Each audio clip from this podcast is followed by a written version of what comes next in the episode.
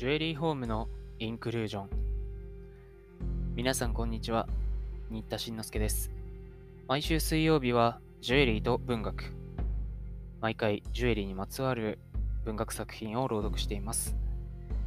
現在取り組んでいるのは江戸川乱歩著灰色の巨人。その第14回目です。それでは早速どうぞ。灰色の巨像。その騒ぎの最中にテントの外にわーという時の声が上がりました。象だ。象が逃げた。サーカスの裏手を見張っていた5人の警官が一目散に逃げていきます。その後ろから一匹の大きな象がのそりのそりと歩いてきました。サーカスの前につながれていた足の鎖を切って逃げ出したのです。サーカスの人たちもこれに気づくとテントの外へ飛び出してきましたが、象使いの男がどこかへ行ってその辺にいないものですからどうすることもできません。ただ、象を遠巻きにしてわーわー騒いでいるばかりです。その時、大テントの屋根の上の宝冠の少女は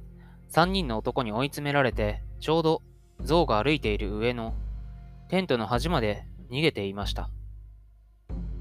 そこはテントの屋根の突端ですからもう逃げるところがありません。後ろからは男の曲芸師たちが恐ろしい顔で迫ってきます。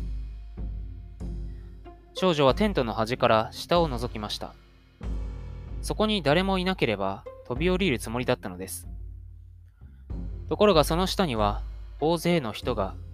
逃げ出した象を取り巻いて騒いでいるではありませんか。そんなところへ飛び飛び降りたらいっぺんに捕まってしまいます。しかし、今飛び降りなければ、次の瞬間には、後ろから迫ってくる曲芸師に捕まるのです。少女は忙しく頭を働かせているうちに、はっと、一つの考えが浮かびました。一か八かの大冒険です。でも今となってはもうその他に逃れる道はありません。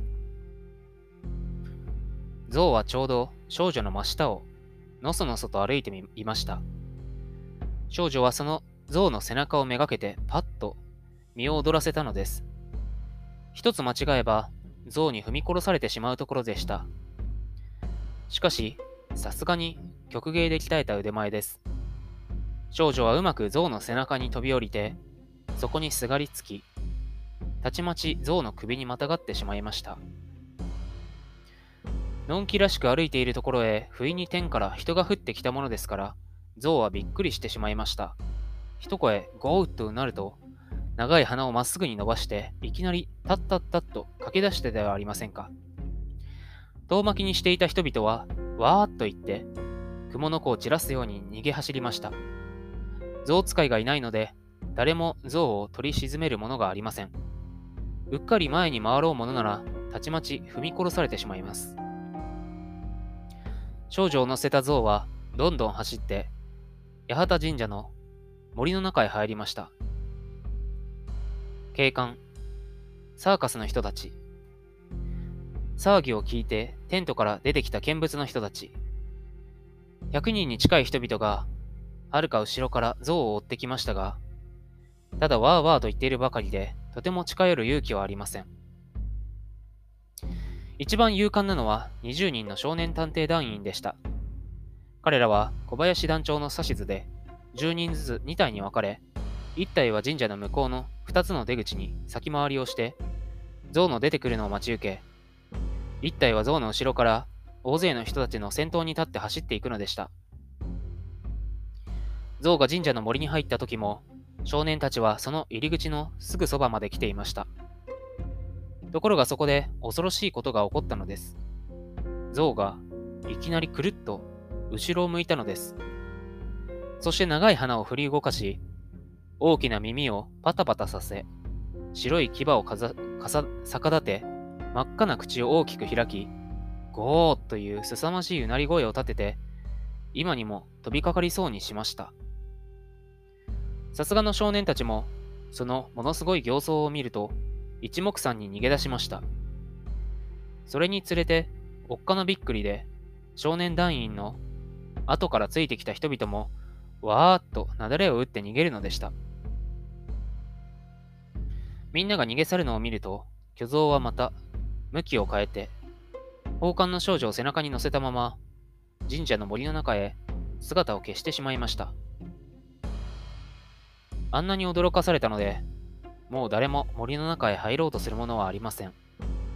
そこの入り口を遠巻きにしてガヤガヤ騒いでいるばかりです。そこから10分ほども経ったでしょうか。神社の向こうの出口に回っていた少年探偵団員の一人が、息せき切って走ってきました。そして、こちらにいた小林団長を見つけると、そのそばに駆け寄って、小林さん、象は向こうから出てきました。でも宝冠をかぶった女の人は、象に乗っていないのです。この森の中へ隠れたのだろうと思いますから、僕たちはあちらの見張りを続けます。と報告し、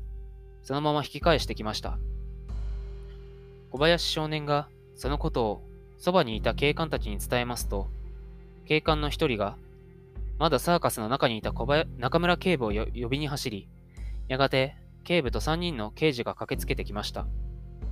それから森の入り口にいた5人の警官を、神社の3つの出入り口や、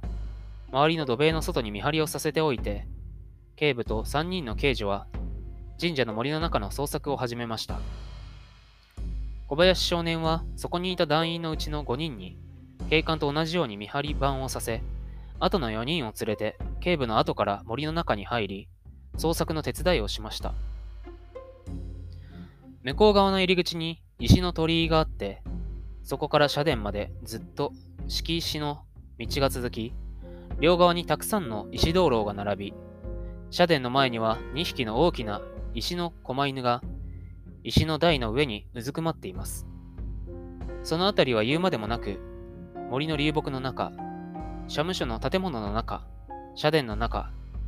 残るくまなく調べました。